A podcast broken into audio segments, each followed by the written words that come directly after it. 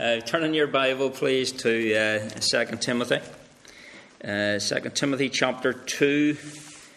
Um, I was going to read from verse 8, but just um, to keep it in context, because we're coming back to this after a month, uh, we'll read from verse 1 through to verse uh, 19.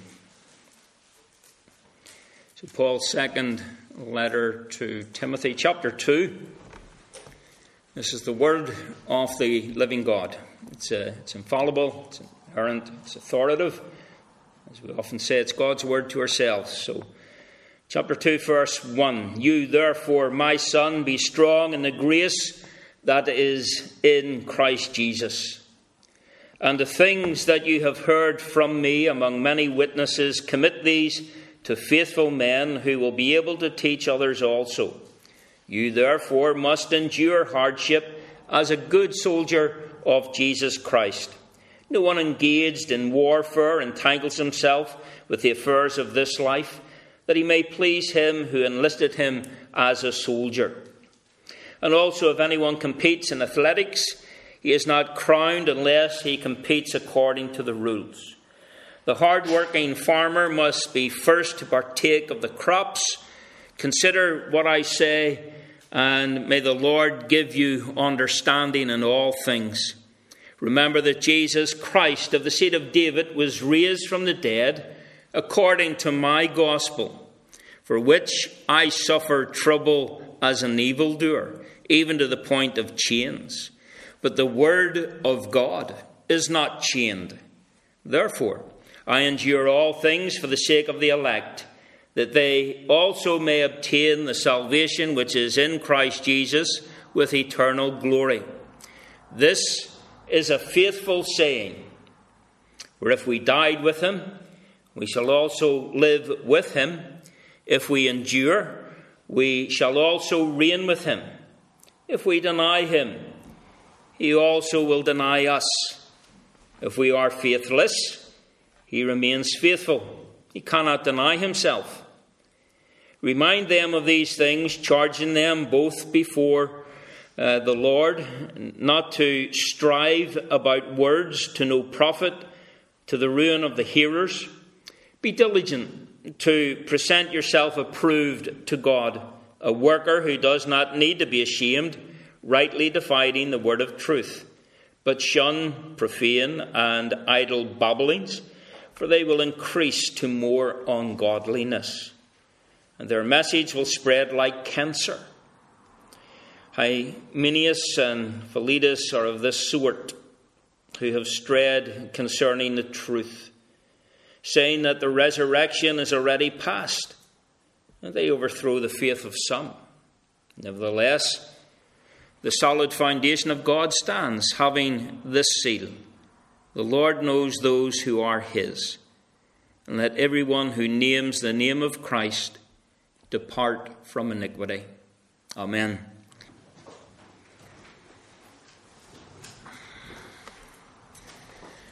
Well, beloved, we uh, come back uh, this evening to 2 Timothy chapter 2 following a month long break. And uh, as you know, Paul is writing this uh, letter uh, to young Timothy. Paul is the mentor, Timothy is his son in the faith. Timothy had hit a low point in his life. He was uh, in a difficult ministry. People were defecting from the faith, and Paul's very concerned about this young prodigy. And he writes this epistle to encourage him toward dedicated, faithful spiritual service. Now, dedicated, faithful spiritual service will demand sacrifice. And as Paul indicates, in some cases it may even demand suffering, it may demand martyrdom. Some, uh, Paul, you know, himself in prison, uh, he, he tells Timothy, you know, I'm here for the sake of the gospel. I'm suffering for the sake of the gospel. I'm chained because of it. But then he says in verse 9, although I might be chained because of it, the word of God is not chained. C.H. Spurgeon was asked, How do you defend the Word of God? I don't defend it, he said. I would as soon defend a lion. What do you do with a lion? You let it out of its cage. Now, here's a quote from a sermon that Spurgeon preached on that very theme, titled Christ and His Co workers. He says in his sermon, a great many learned men are defending the gospel. No doubt it's a very proper and right thing to do. Yet I always notice, he says, that when there are most books of that kind, it's because the gospel itself is not being preached. Suppose, he goes on to say, suppose a number of persons were to take it into their heads that they had to defend a lion. There he is in his cage and here come all the soldiers of the army to fight for him. Well, I should suggest to them, if they would not object and feel that it was too humbling for them, that they should kindly stand back and open the door of the cage and let the lion out. I believe that would be the best way of defending him, for the lion will take care of himself. And so, the best apology for the gospel of Jesus Christ is just to simply let the gospel out. Never mind about defending Deuteronomy or the whole Pentateuch. Now, obviously, he's writing at a time when German higher criticism was uh, penetrating the church, and there was the whole argument about uh, the authority and the authenticity of the Pentateuch. Uh, but Spurgeon is saying, never mind about defending uh, Deuteronomy or the whole of the Pentateuch. You just preach Christ and Him crucified. Let the lion out and see who will dare approach him. The lion of the tribe of Judah will soon drive away all his adversaries. God's word is not chained. Let the lion out. And so, friends, picking up from where we left off last month, according to verse 10, Paul recognized that his sufferings had an evangelistic purpose.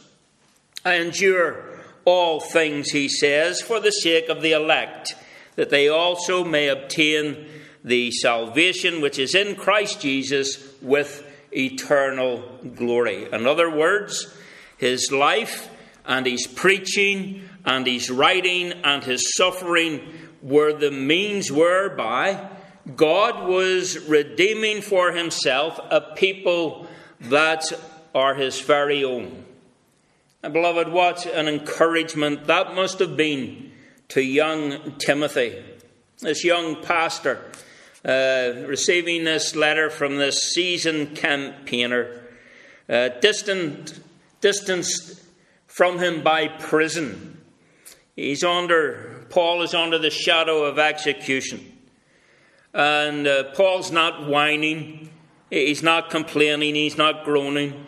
You know, he's not writing in this letter, you know, Timothy, about the glory days back in Lystra. Oh, that you had been there and witnessed all of that revival at that time.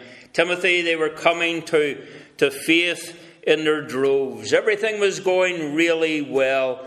And you know, everybody in Asia who was hearing the gospel seemed to be responding to the gospel. And now look, uh, everybody is uh, jumping ship. They're all throwing the towel in and walking away. They're deserting the faith. And I'm a miserable soul down here in this dungeon. Woe is me. He doesn't do that at all. He is uh, encouraging his young uh, son in the faith. Be encouraged, Timothy. I'm chained, but the Word of God is not chained. People are defecting, but there's always souls like Onesiphorus. So, Timothy, you get up in the morning and pledge yourself to be a good soldier of Jesus Christ. Pledge yourself to be a, you know, an athlete and a farmer, and as we'll see in coming weeks, a, a student of the Word of God. And then he, he says, Let me add to that encouragement, Timothy, just by quoting a hymn to you. And uh, you can look at the passage and you can say, What hymn? You know, I don't see any hymn. I don't see uh, he who would follow you and be. I don't see stand up, stand up for Jesus, and, and those uh, those words that you read, Billy. Well, uh, those uh, that hymn is encapsulated in the fifth of Paul's faithful sayings. You know, friends, every preacher, every Christian knows that thing well when things are going haywire and everyone's defecting. Well, you just you go to the scriptures, don't you? You encourage yourself. You read and you quote, uh, you know, portions of scripture that will speak to your soul. You go, you go to a good hymn book and you read the uh, the hymns that uh, you know just reflect script, scriptural truth that uh, you, you know just burn in your heart. And so Paul here he quotes a hymn. He, quotes a bit of a hymn, bits and pieces of a of a well known first century hymn. And notice he says this this is a faithful, a trustworthy saying. If we died with him, we shall also live with him. The Lord Jesus Christ said, Whoever loses his life for my sake will find it. If we endure, we shall also reign with him. If we deny him, he will deny us. If we are faithless, he remains faithful, for he cannot deny himself. Now, what does that mean? Well, first of all, this is a faithful or trustworthy saying. That little phrase, that little introductory phrase, is used five times in the pastoral epistles and nowhere else in the New Testament. It was a way of introducing something that was self evident or unquestionable in the early church. It was a truism, something that everybody knew and repeated. It was common knowledge. Uh, the church, by the time that Paul writes these epistles, had developed a certain creed that had summarized its most basic, important doctrines and teachings. Um, so never listen to any of the nonsense that sometime peddled that it wasn't until the third century before the church really formulated uh, its doctrine uh, and really came to grips to, uh, as to what it believed. You know, uh, as, as, these epistles are being written uh, within 30, 40 years after the death of the Lord Jesus Christ, the church knew what they believed. There was a, um, a, a, substance to their faith, and uh, they knew what they believed. And so Paul uh, says here, this is a faithful saying. And he sometimes has the phrase uh, of affirmation, unworthy of all acceptance. He's referring to something that everybody knows. And everybody in the church would have been given an amen to. And in this case, this trustworthy saying, this trustworthy statement. Um, you, you, know, we know it's a hymn because of the parallelism and the, the rhythm. Uh, and there are other forms of, uh, you know, pieces of literature, literature that have been found uh, from this era that would verify, you know, that this is the structure of it would imply that this is indeed a hymn that they sung. So, what are they singing? If we died with him, we shall also live with him. If we endure, we shall also reign with him. Now, in the face of persecution, that would be very comforting, wouldn't it?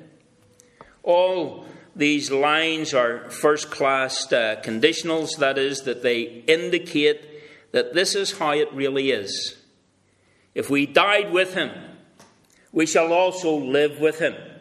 In the Greek, you may have heard um, about the aorist tense, and this aorist tense of if we died, fuse the, the action as a whole. If at any time we have or shall have died with him, we will reign with him and live with him in glory. You, you see, it, we have the present we have the future. You know, if you live with Him now and you're dying to yourself now and you're dying to Christ now and you're seeking to, you know, live out the gospel as we were saying this morning, making it attractive by how you live, um, you know, Christ is with you and He's blessing you. Uh, and if it happens that you die or you're imprisoned as a result of your faith, well, He says, you know, uh, God's faithful and He takes you to glory with Him. So that's what he's basically talking about here. You know, um, telling us, uh, encouraging us to keep an eye on eternity. You know, the contrast between the aorist and the uh, the future splits uh, this thing into two different time zones. Yes, you are here, but also keep an eye on the future. And so, if we have died in the present, we have died to Christ, and in this case, with Paul writing this uh, epistle to Timothy, I take it that he, has martyrdom in mind. He knows that uh, the executioner's axe isn't far from him.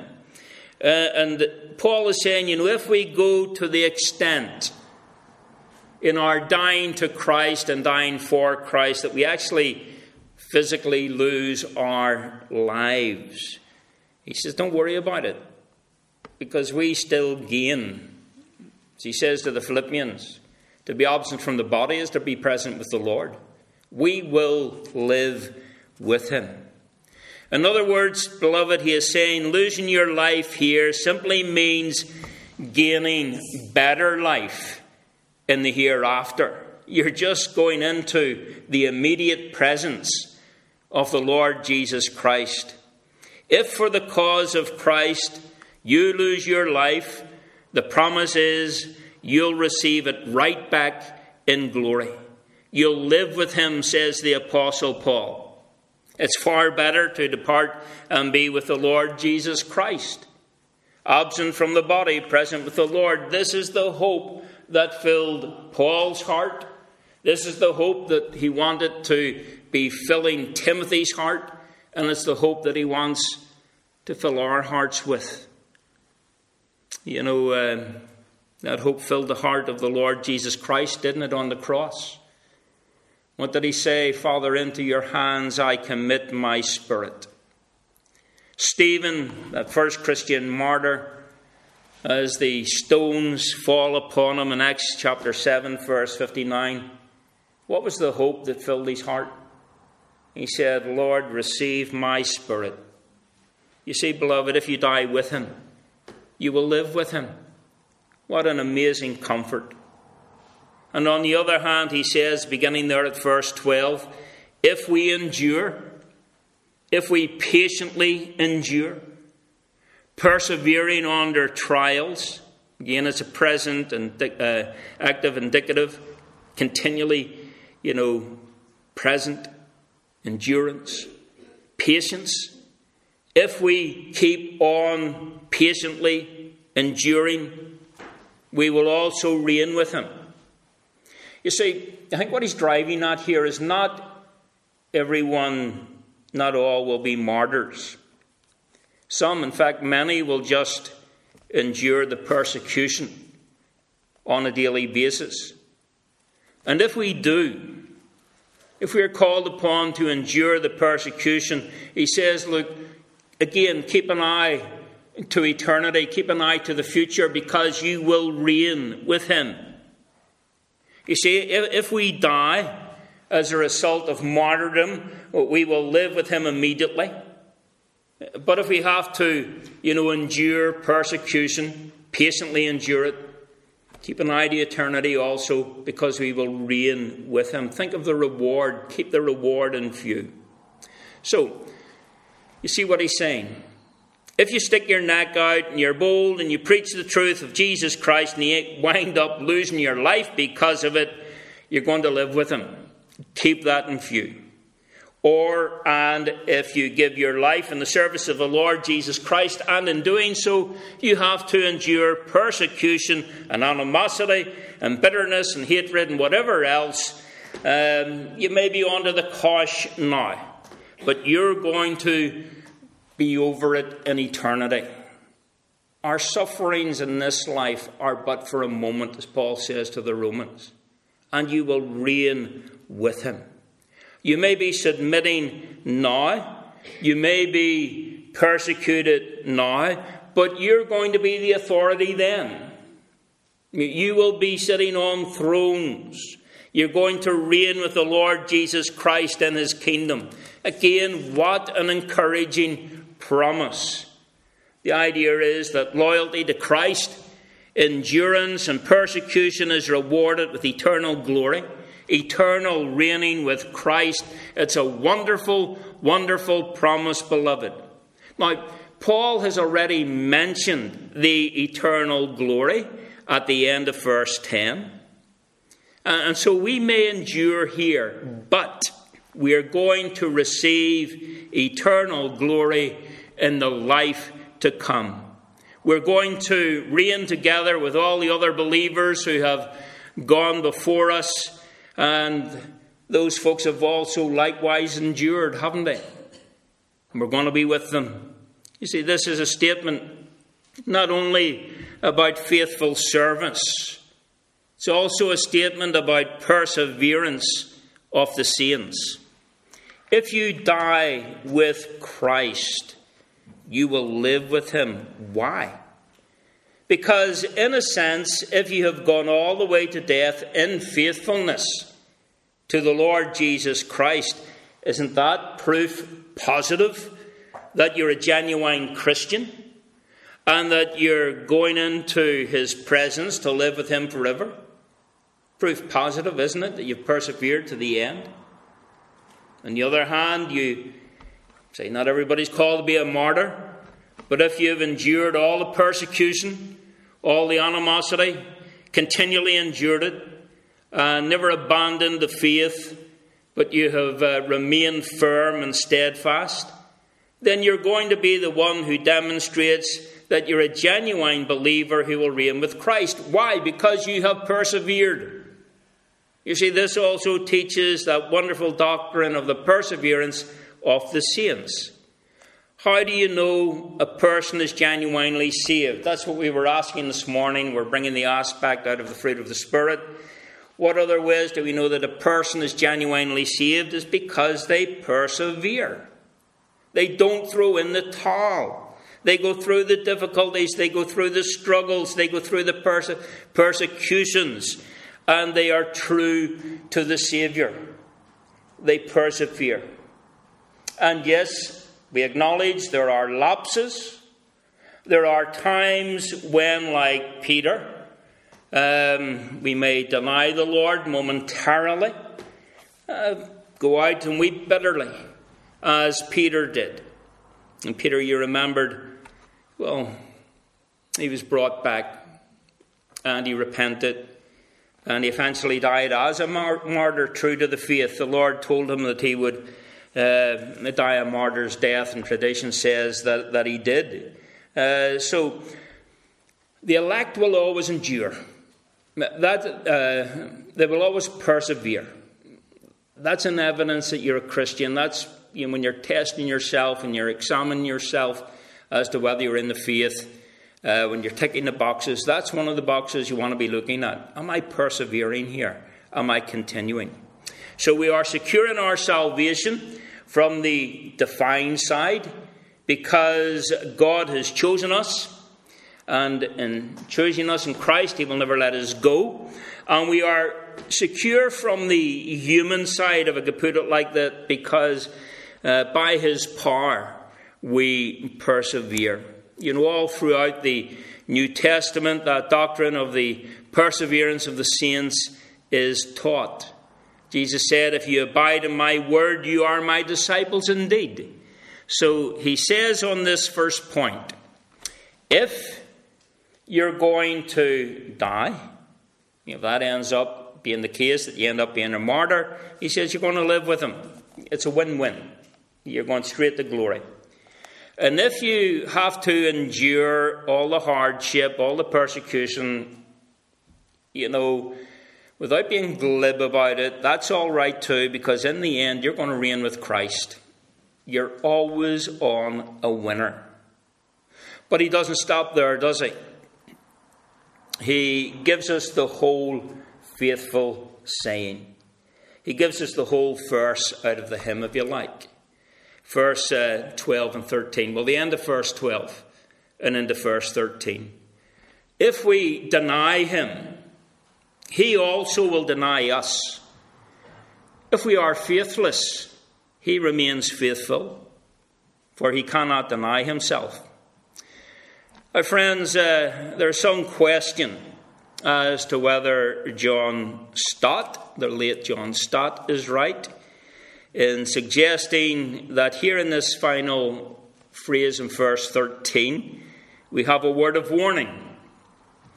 And Stott says we have a word, a word of warning in that uh, faithfulness on the part of God means the faithfulness which he exerts in carrying out his threats also. So if he promises to do something, namely to banish the, the wicked, the faithless, on the part of God, uh, you know, God to be faithful to his word, he has to do that. Uh, and that's that's argument. And he says this is a word of warning. You know, if he promises that in our denial of him uh, before men, we will be not be denied before the Father. Uh, the faithfulness on the part of God to remain true to his promise means that he will do it. And so Stott is basically saying in his commentary on Timothy, uh, I believe that this is a word of warning here. Uh, and he's telling us to beware. So is Stott right? There's a, um, an Orthodox Presbyterian minister, well, a late Orthodox Presbyterian minister uh, by the name of George William Knight. Not just George William Knight, but he's actually the third. Where these Americans always go for, you know, the first, the second, and the third. Well, this is the third one. He was a minister, as I say, of an Orthodox church uh, in the States.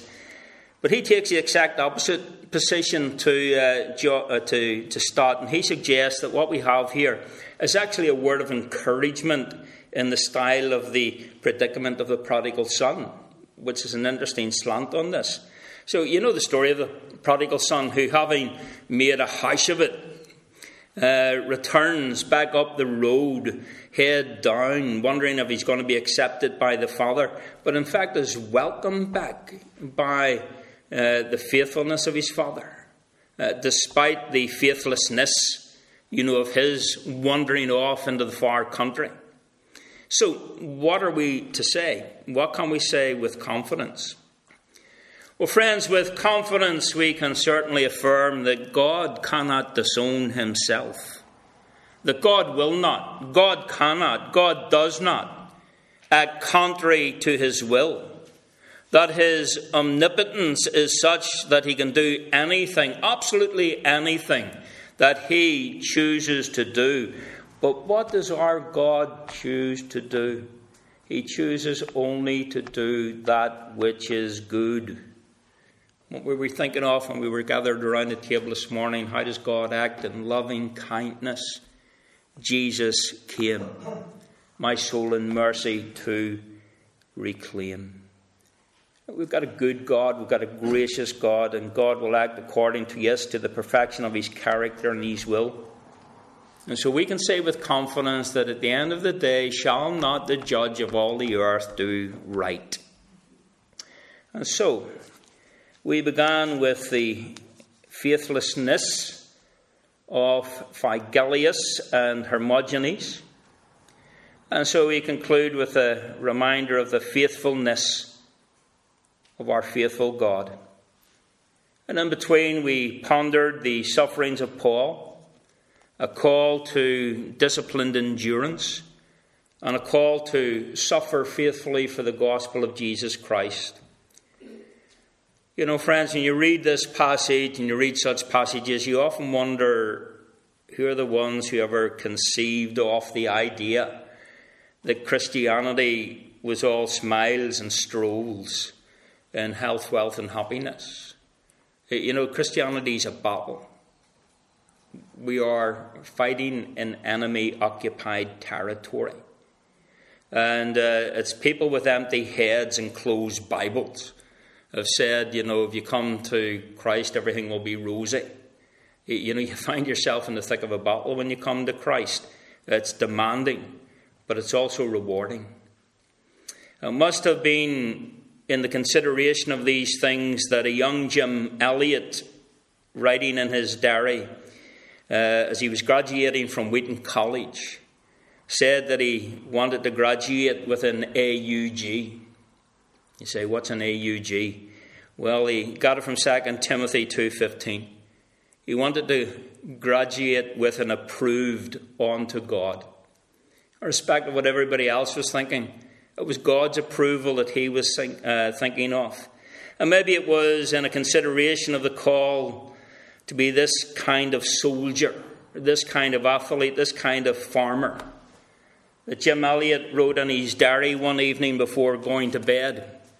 He is no fool who gives up what he cannot keep to gain what he cannot lose. If we die with him, we'll also live with him. C.T. Studd, with all his wealth and all his learning, turned his back on all of it, turned his back on all that the security of his wealth and his learning uh, represented, and he headed out in the firm conviction to the mission field. And he said, You know, if Jesus Christ be God and died for me, then no sacrifice that I could ever make for him could ever be too great. You see, beloved, the fundamental conviction that if Jesus Christ is worth serving, he is worth serving well. Whether that be in the home, whether it be in the workplace, whether it be in university, whether it be, um, you know, out in the, the big bad world. You know, if Jesus Christ is worth serving, wherever He has placed you, He is worth serving well. Let me ask you this in closing What's the passion of your life? What is it? What are you really after? What do you really want to do with your life? I mean, what are you looking for? You're looking for prosperity, to be upward mobile in the area of employment. Is that what you're looking for? You after the comforts of this world? What's your agenda? Do you want financial security? Is that what you're going to spend all your energies on, concerning yourself with? You know, friends, uh, we need to remember that the Church of Jesus Christ grew and has been built upon the, the lives, if you like, of those who have given themselves sacrificially for the cause of the gospel of Jesus Christ. And so we need to persevere in our faith. We need to be showing as clearly as possible in our lives that we have a Saviour who has called us and we're living for Him, and He's a Saviour who is worth serving. You know, beloved, we want to be faithful servants of Jesus Christ. We want to be faithful soldiers of Jesus Christ. You know, as we go through this life, we want to hear the well done, good and faithful servant when we depart it and we go into glory. Let's not trifle with the things of the world. Let us look to our preeminent God and seek to serve Him as faithfully as we can by His grace. Let us pray. Lord, we, what a thrill it is to, to know that you have redeemed us what a thrill it is to know that we're part of the household of faith. And I guess, Father, um, as, I, as, I, reflect here, the, the words of George Whitfield, Whitefield come to mind. Lord, when you see me in danger of nestling down, becoming, becoming comfortable, put a thorn in the nest. Lord, help us not to nestle down. Help us not to get comfortable in this life or in this world. Help us always to be on the cutting edge to be all that you want us to be, all that you've called us to be. And we thank you that we can learn from our dear brother Timothy and what Paul wrote to him. We know that Timothy today lives with you in the glories of heaven. And someday mm, we'll uh, no doubt talk with Timothy. And we'll commune and we'll sing songs of, of praise with others who have uh, gone before us. Lord, we thank you for all the other great men and women of the ages who give themselves sacrificially for the cause of the gospel of Jesus Christ. What an example they are to us. We pray that we might be faithful in whatever ministry or whatever service uh, you have given to us. Oh Lord, give us and grant us boldness and courage in the cause of the Saviour and the gospel that we profess. Hear us, we ask in Jesus' name. Amen.